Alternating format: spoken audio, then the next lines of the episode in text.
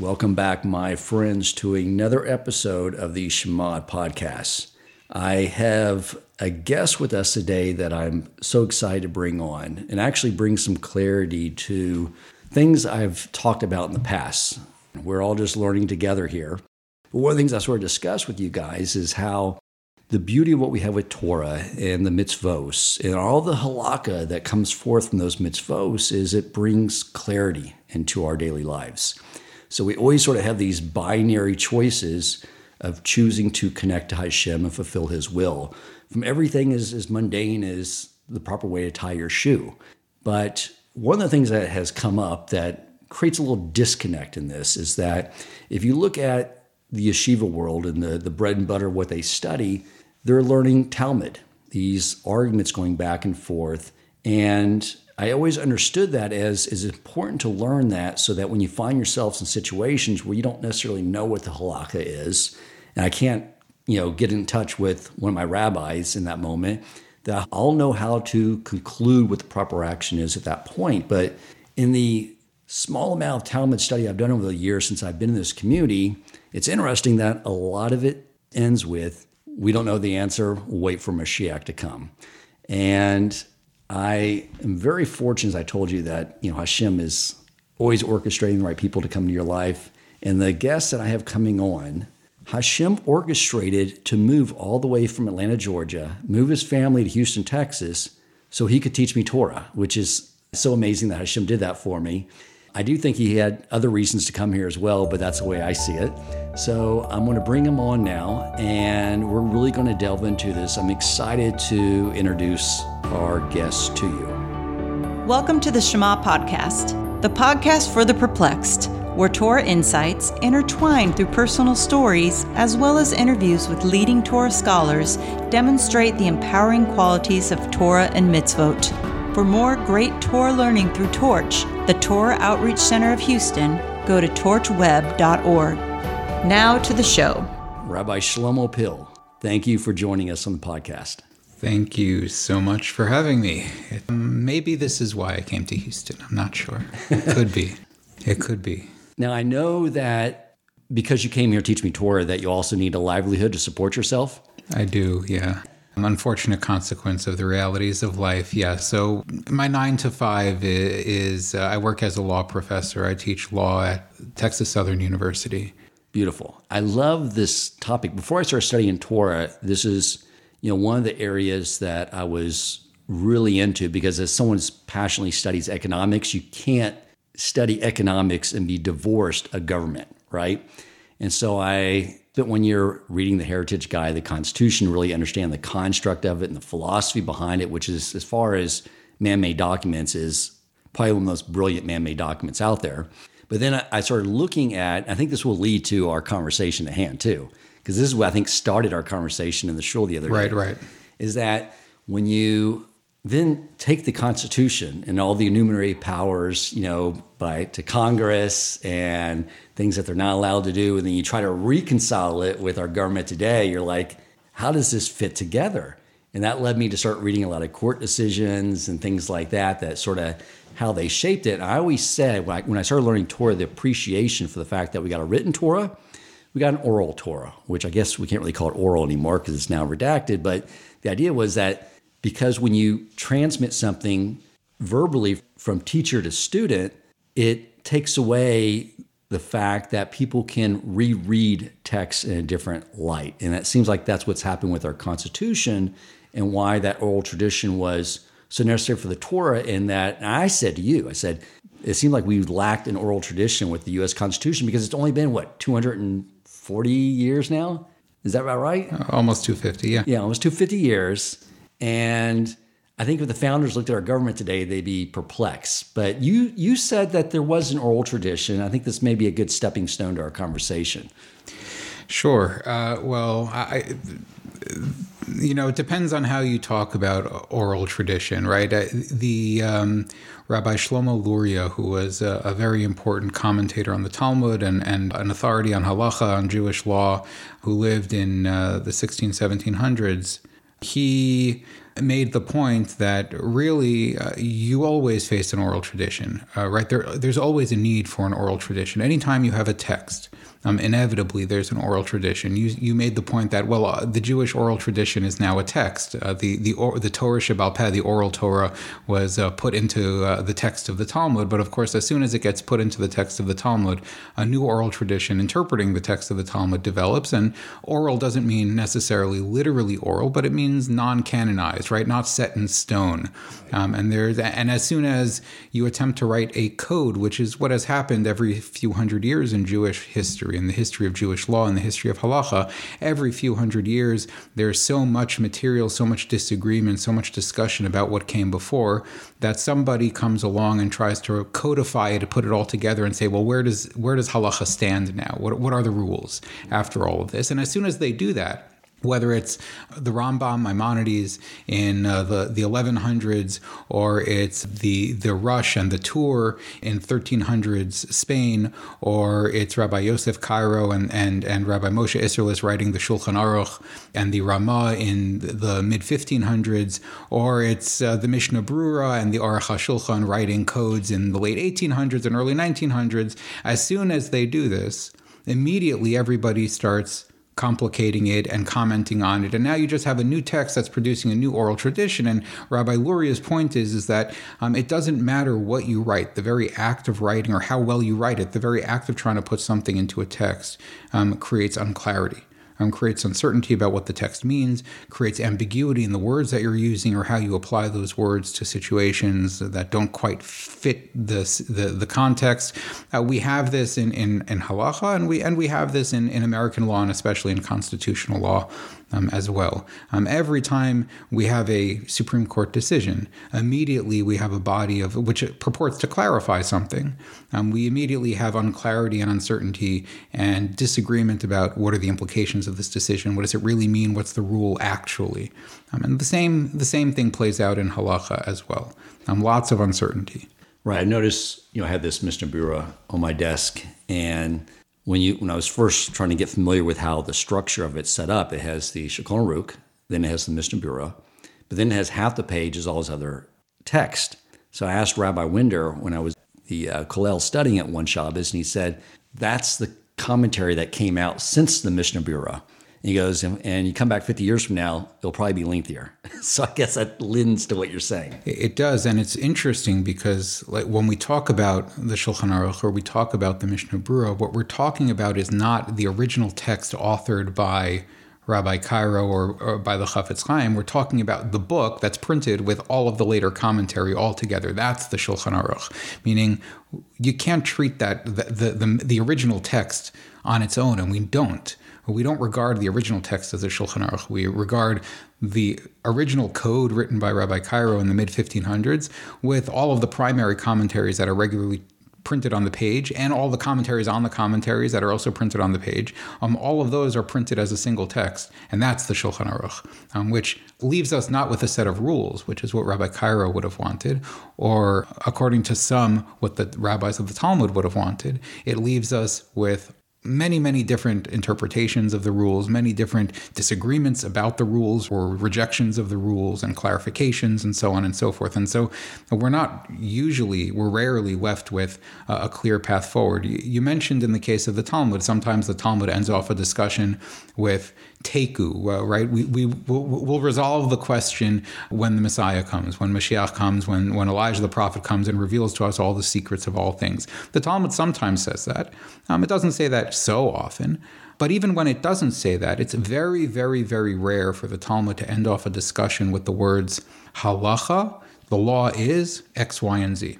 Usually the Talmud, without saying we don't know and we'll leave it unresolved, the Talmud just ends the discussion without uh, reaching a clear resolution of the issue, um, and it leaves it kind of hanging with multiple opinions back and forth, going back and forth in the discussion, and we don't really know what the Talmud or, or the rabbis of the Talmud leave off with. Right. Yeah, a couple of things. I, I was actually just reading this book, Kav uh, Hayashar, and he was talking about the hand washing. He basically references a lot of Zohar in this text. And he's talking about the hand washing, and in the Shulchan Aruch it says, in the morning you do one time, one side, once on the other, and you go back and forth three times. He's like, no, that's not the way the result says do it. It's not the way the Zohar says do it. You do four times on each side, explains why to get all the to get the water that has that whatever that spiritual heebie-jeebie on it.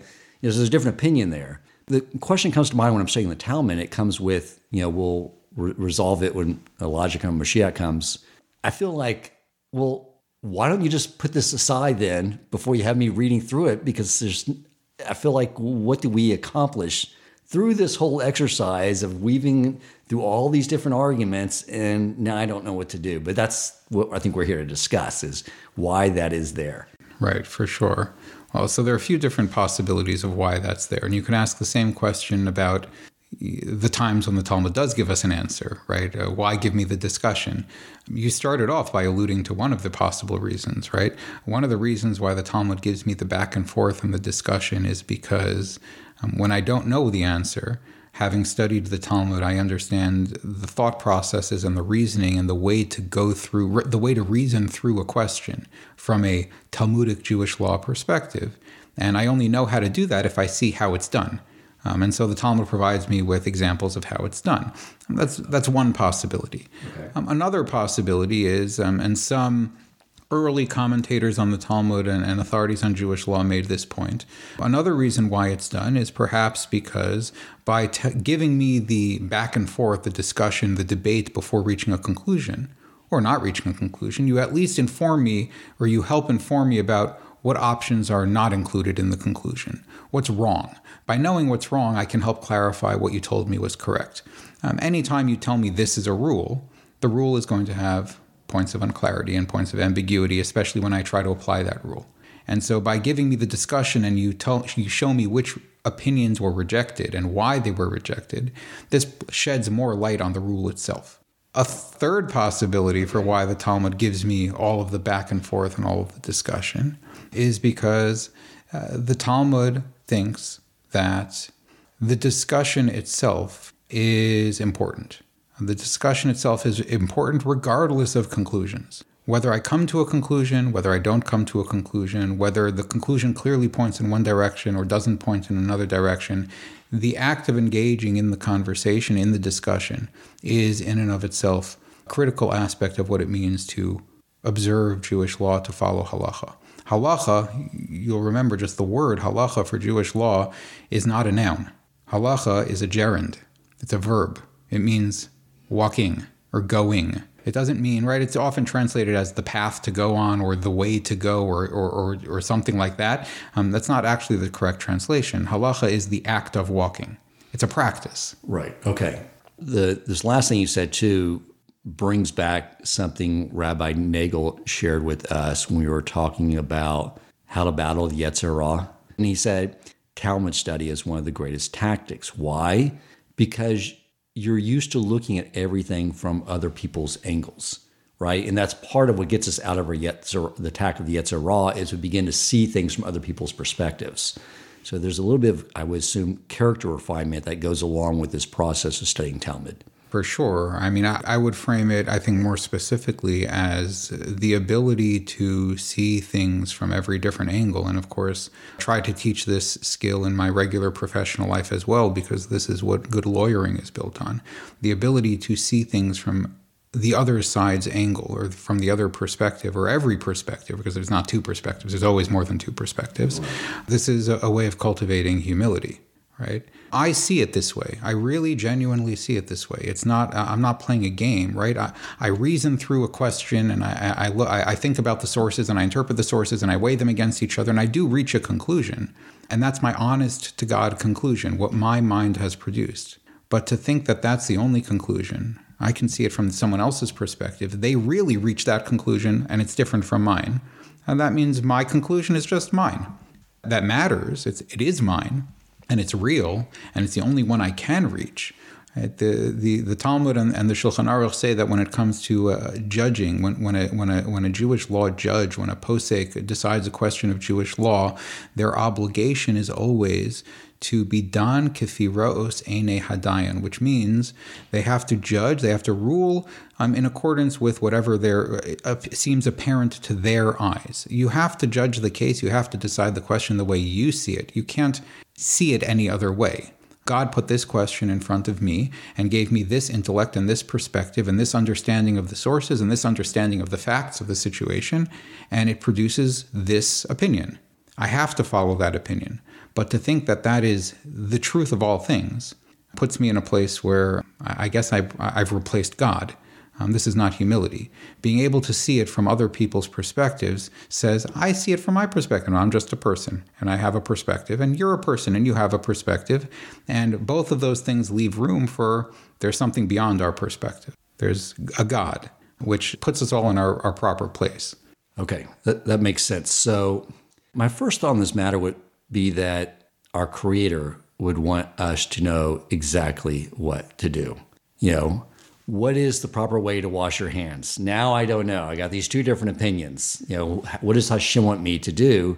And and there's lots of issues where it comes up to where, you know, I know I have one rabbi I go to whenever there's ambiguity. And it seems like that's happening a lot, which is like, I don't know if it was just to make a Baal Teshuva's life really challenging, but why why isn't there more clarity? If Hashem wants us to make his will our will, and he's not really clear on what that is in these circumstances. How do you resolve that? So this might get into uh, my response. This might get into some bigger issues that maybe is more than we we intended to get into. But I think I would say, with some hesitance, but I would suggest that part of this is because it may not be correct or it may not be 100% correct to think that the sole purpose of everything is God wants us to make the right substantive choices.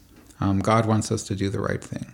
Um, I think uh, sources from Tanakh and on are quite clear that that's not enough. Um, the Nevi'im, the prophets, rail against the idea of mitzvos anashim milumada.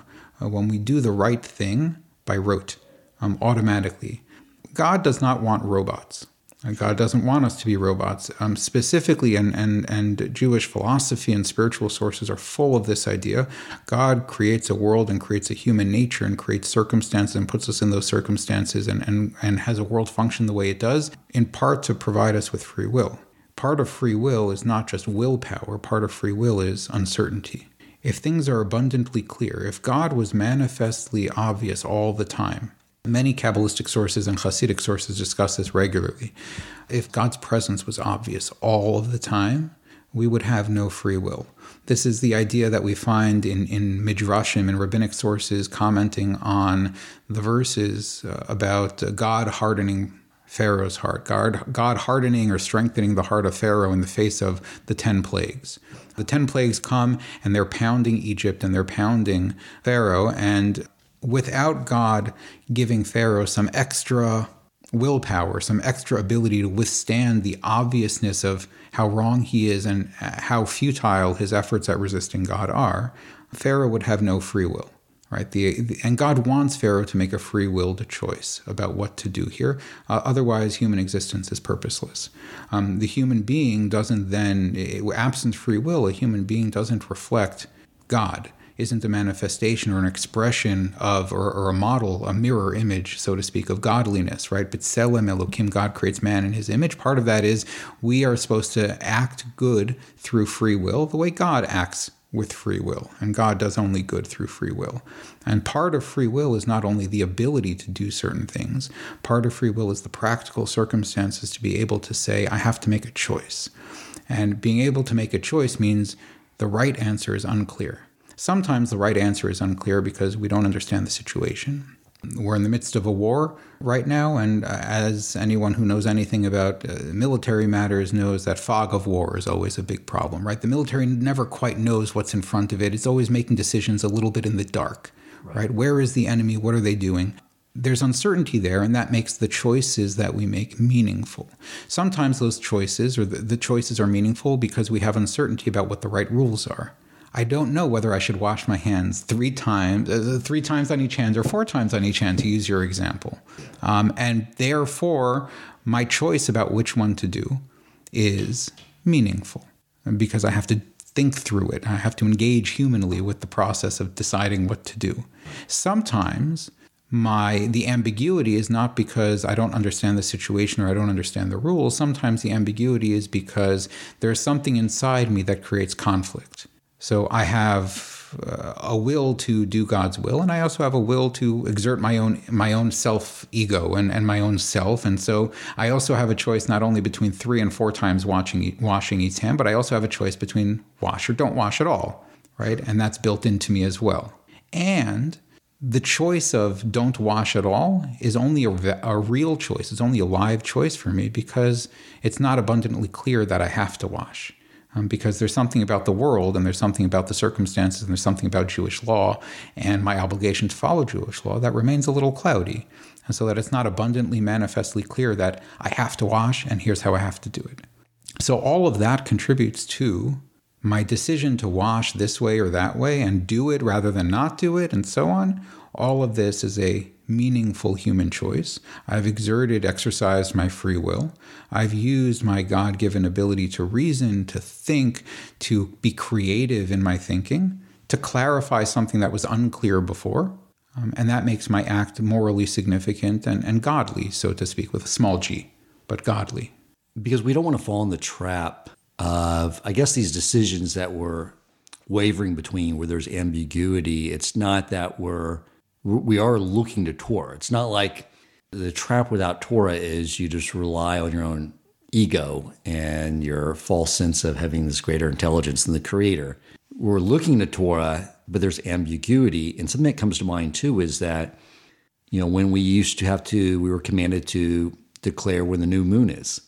And there was risk that we would get it wrong. But Hashem basically said, the day you come up with what what you ends up being Yom Kippur, that's what's going to be Yom Kippur in the heavens, right? And there's something to that as well, where he's just sort of, I guess, hoisting some responsibility onto us he's hoisting responsibility. And there are many, many rabbinic, early rabbinic sources. This is not a universally accepted view uh, among, uh, right? Like all things, there's unclarity and disagreement. So there are some, right? The Rambam is a prime example of this. There are some who think that the entire point of the Talmud is to give me the right answers to every question. And if I understand how to read the Talmud right, I can answer every question correctly for all time. If I have perfect reasoning that's unbiased, and I have perfect understanding of the Talmud and the rules of the game and how they're applied, I will always get the right answer. And that's what it's about. It's about getting the right answer. The, Rambam's view is that. Many others take the opposite view and they say that really the point is to have some degree of unclarity so that human decisions are meaningful. There's a famous idea that's uh, quoted by the Ritva, an, an early 14th century rabbi, posek, commentator on the Talmud, um, who lived in northern Spain, who relates that the French rabbis, the medieval French rabbis, had this idea, this tradition, where they said that when Moses went up to heaven, uh, they're speaking probably metaphorically, but they're trying to create this uh, impression of how Jewish law, how what Jewish law is all about, and how it functions.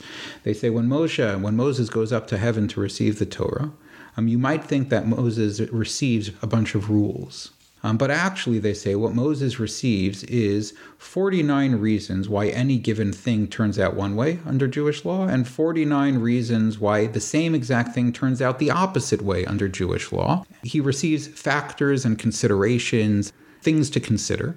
I can see it this way, I can see it that way.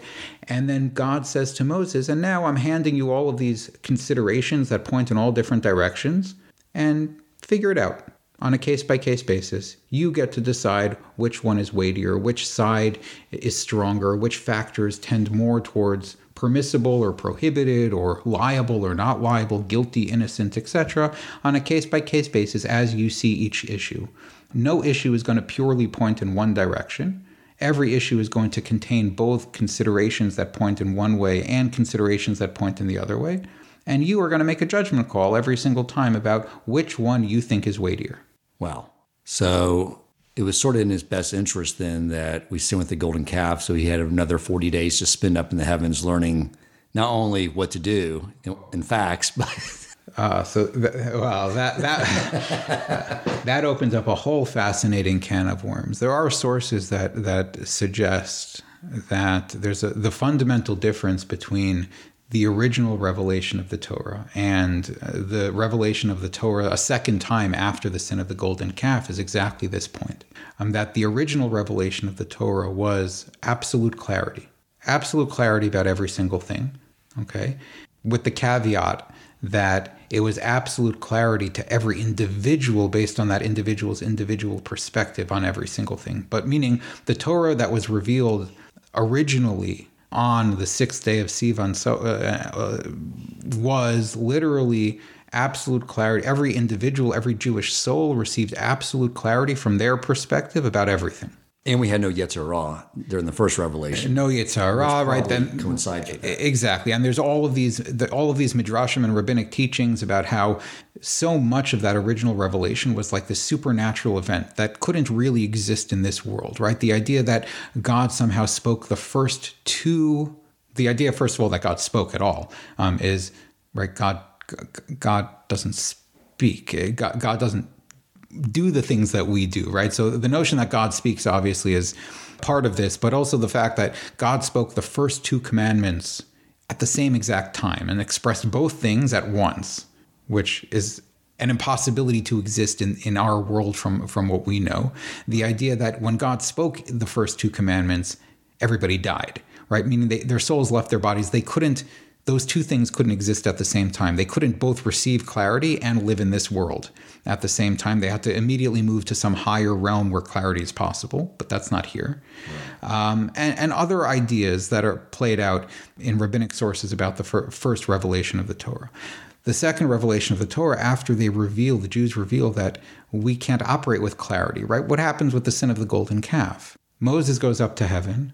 He, del- he he's delayed for a, a minute they think he's coming back here, right? He's coming back now, but he's not back yet. They think they have clarity.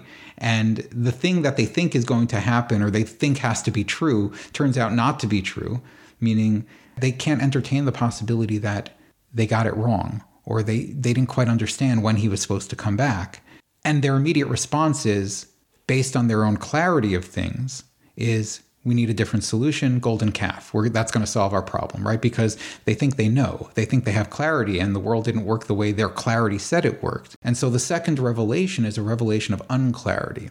The medrash says that the first revelation is a revelation of Torah Shebechsav, of the written Torah. The second revelation is a revelation of the written Torah with the oral Torah, meaning with all of the stuff that goes into the oral Torah, and not only the Talmud, but everything that has ever been said about Torah is revealed in the second revelation. Everything that has ever been said about Torah is all over the place, right? 50 million different opinions about everything. All of that is revealed in the second Torah, meaning unclarity, ambiguity, uncertainty is revealed in the second revelation. And it has to be because that produces humility. When things don't go the way I'm supposed to, that's how we rectify the sin of the golden calf through the second revelation. The sin of the golden calf is a product of certainty is a product of I know. Human beings never have such knowledge, never have such certainty, but I know. And if it didn't work the way I was supposed to, or I thought I was supposed to, then I have to go and serve an idol because the idol will give me certainty. I can control the idol. I can't exist with certainty. Second revelation is no, no, you always exist with uncertainty. You don't know anything. Um, you can make judgment calls, and I'm giving you the ability to make judgment calls, and I'm giving you the tools to make the judgment calls and the material of Torah to make those judgment calls. But you're going to know that every single time you make a judgment call, it's just you. You don't know everything. You're seeing things from your perspective, and other people are seeing it differently. And uh, you can't make this mistake again because when things don't go the way you thought, or things turn out different than the way you expected them to, or you thought the answer was A and someone else says it's B and it turns out B was more correct or B works better than A, this doesn't throw you into a tizzy. Right. You turn into a heretic and start. The, the, this turns you into, oh, of course, because uh, sometimes I make mistakes because I'm just human and the sources are all over the place.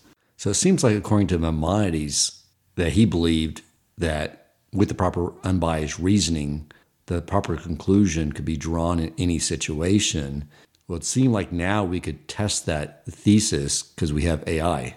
Can we just program the 13 ways of extrapolating the Torah and put the laws in there and feed it all in and Ooh, that's a great question. ChatGPT, find out how many times to wash my hands. uh, I, I, I, so I have a teacher and colleague of mine who has actually tried playing around with this a little bit and has been playing around with feeding um, Jewish law sources into AI and then uh, providing novel questions for the AI to resolve. And um, I don't know the answer to your question, but what his experiments seem to be showing is that the AI is not good enough to really answer your question yet. He does this, and the AI spits back an answer which looks good, meaning it it cites things the right way and it's thinking the right way. It's picking up a lot from the sources you're feeding it. Yeah. Um, but if you feed it the, the same sources multiple different times or consecutively time and time again, it's actually going to see or give back slightly different answers and reason through the question slightly differently. Um, so I actually don't think we've succeeded in achieving Maimonides' purely objective, or, or really it's not it's Maimonides, but it's really uh, Aristotle's um, pure, pure, pure reason um, that is really truly objective that would produce uh, absolutely correct answers all the time. Okay. Um, even if that's possible, which again, like according to some, there's no such thing. There are no correct answers, right? The, the Talmud sort of talks about this idea how up in heaven God is sitting, you know, with with all of uh, with all of the the with, with the yeshiva shel ma'lah, with the academy that exists in heaven, exact whatever exactly that means. All the rabbis, all the angels, whatever exactly it means, are sitting and studying. And the Talmud describes how they're studying some topic, and and nobody knows the answer to a question. God's sitting right there, and God, God, God, God doesn't know the answer either. And they turn to human beings to ask for the answer, and the human beings disagree with God. And God's like, "Yeah, great idea. That's perfect, right?" Like, it's not clear at all that even if we had an objective AI, a truly objective reasoning process, that it could ever produce what we would really call right answers, because it's not clear that there are there is a right answer. Uh, maybe there's no right answer, you know, objectively speaking, metaphysically speaking. Maybe there is no answer out there that we're trying to find. Maybe there's only the answers that we come up with on a case by case basis. So, curious to know your thoughts on why Hashem created things in such a fashion. The one thing that comes to my mind is that when you're in a state of ambiguity, it causes you to have to reach out to Hashem and pray for answers and solutions. So it creates connection, which is one of the reasons we're here. But it also seems just like this struggle we go through trying to look into it and find the right answer.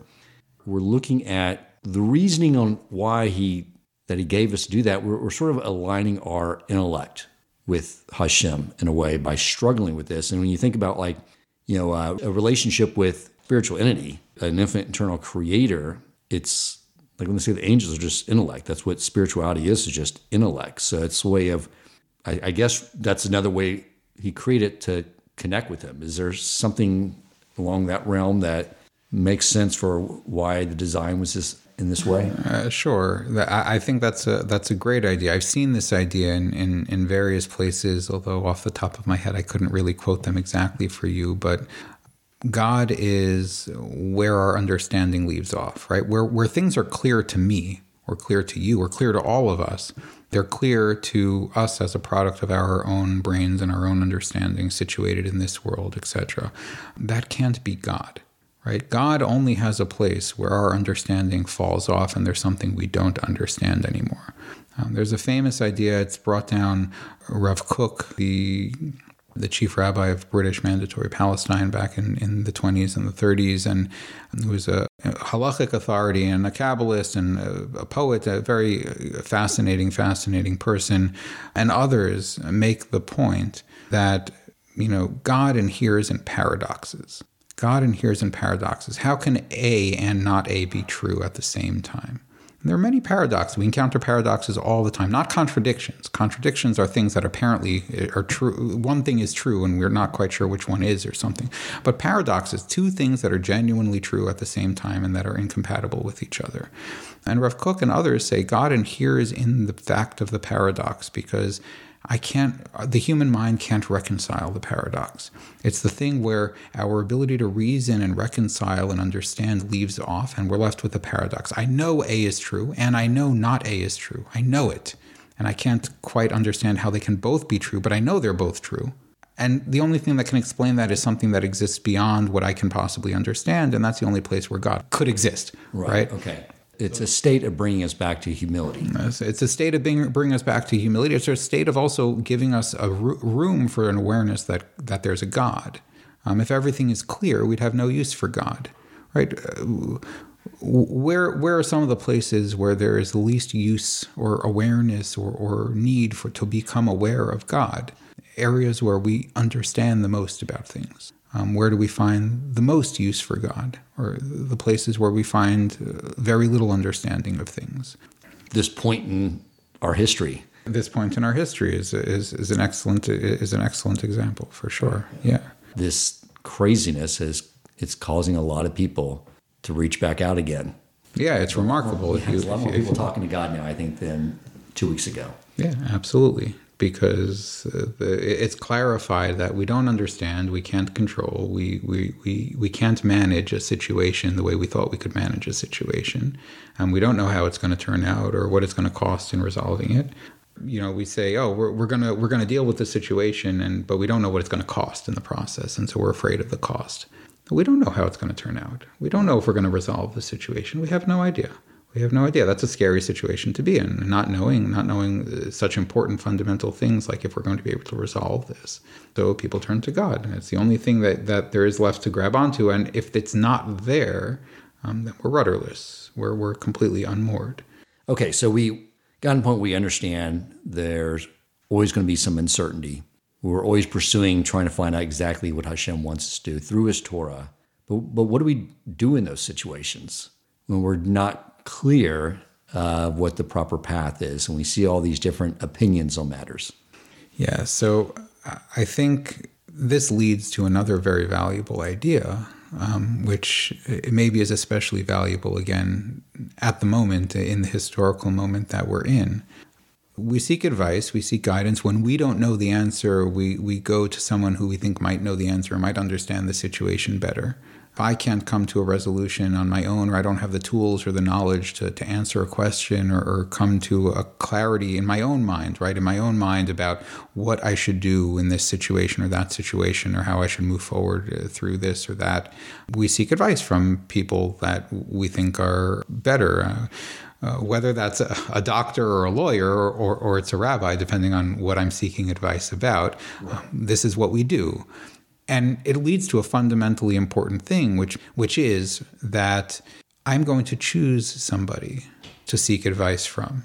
And the person I choose to seek advice from is going to try and resolve or give me some direction or give me some clarity. Hopefully, they have more clarity about the issue than I do. And their advice is going to be probably different from the advice I might have received from somebody else that I could have turned to. Um, the choice about where to seek advice becomes very important.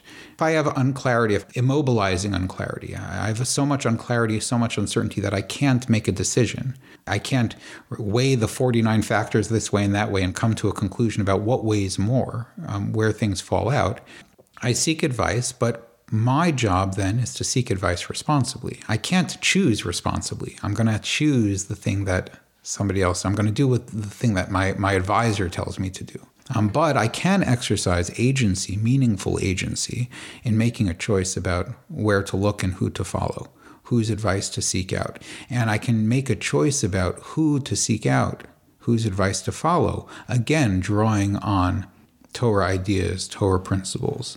What kind of advice is good advice? What kind of leadership? What kind of rabbi? What perspective they have, where they come from, how they study, where they studied, what their reasoning process is, what kind of knowledge they have.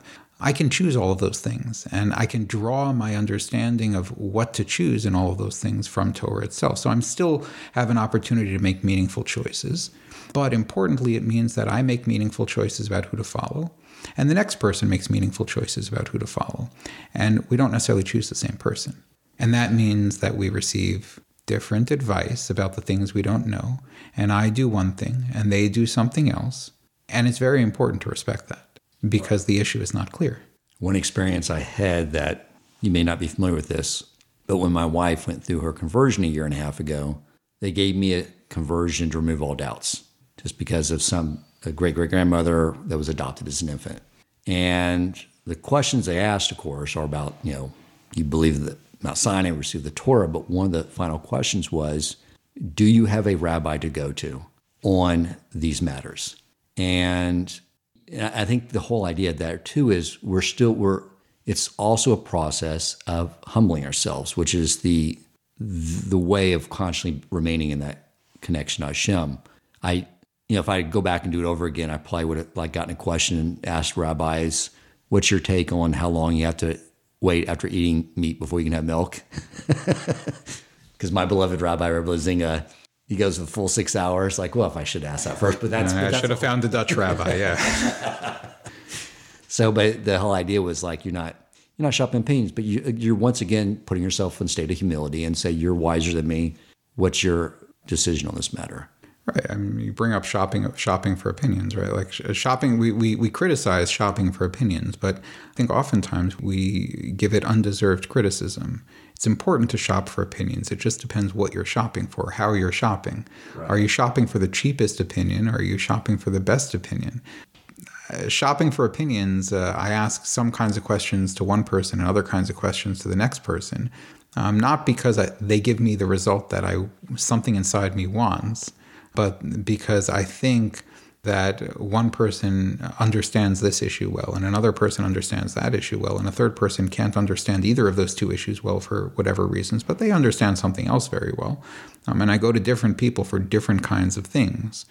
We shop for opinions. Not everybody nobody has clarity about everything. And that means that shopping for opinions is not necessary shopping for opinions is a good thing. We should shop but we should shop for the right reasons. Right because we're trying we're trying to find the truth for us and what what's the, the best way to serve Hashem. I, I think that brings a lot of clarity. I'm glad you came on and shared your wisdom with us on this matter because as you know, a lot of people listening are Alter Shuvas like myself, getting in, trying to learn how all this works, and you know, learning that there's not always an absolute answer to everything is really, I think, what we sort of lent to with the humility and the ambiguity and the the whole idea of that it causes us to need to pray for answers often, it really sort of lends his whole overall idea that Hashem created the world for one reason. That's because he wants a relationship with us. Right, 100%. And, and I think it all lends itself to a, a very important point, especially, you know, in the context of, of uh, people who are Balei Tshuva, etc. We should be wary and cautious of the people who have all the answers inevitably, I, I, think, especially in, in the Kiruv world, in, in the in the outreach Jewish outreach world and the Baal Tshuva world, there are, there are lots of people out there who think they have who who who brand themselves and, and present themselves and and uh, as having all of the answers. And Judaism has all the answers for you. And they don't really mean Judaism has all the answers for you. They mean I have all the answers for you because I'm your conduit to Judaism. And there's a lot of that out there. Um, and we should be wary of that um, in many ways. Number one, because that means we're dealing with people who have a serious humility problem. And if they have a humility problem, I think they have a God problem. And that's not what we're here for. Or we're not here to put a person or a golden calf in the place of, uh, of God, because the golden calf or the person, the rabbi even, can provide us with all of the clarity and all of the answers. Um, part of a relationship with God, I think, is becoming uncomfortable with the fact that we're living with God, which means we're always living in a place of uncertainty because God has clarity, we never do. And we never have all the clarity. And so part of having a relationship with God means learning to live and be comfortable and, and navigate and exist within uncertainty all the time. Beautiful. Rabbi, thanks again for coming on the show. Again, if you want to reach out to me, if you have questions for the rabbi or myself, I love hearing from you. My new email is shema at torchweb.org. Thank you, Rabbi, for coming on. I hope we can have you on again. Thanks so much. Uh, absolutely. I don't know if I know anything else to talk about, but we'll, maybe we can find something. Okay. All right. Thank you, Rabbi. sure. If you enjoyed this episode, please consider supporting Torch so they can continue to spread Torah wisdom to the world by making a donation at torchweb.org and clicking donate in the top right corner of the page.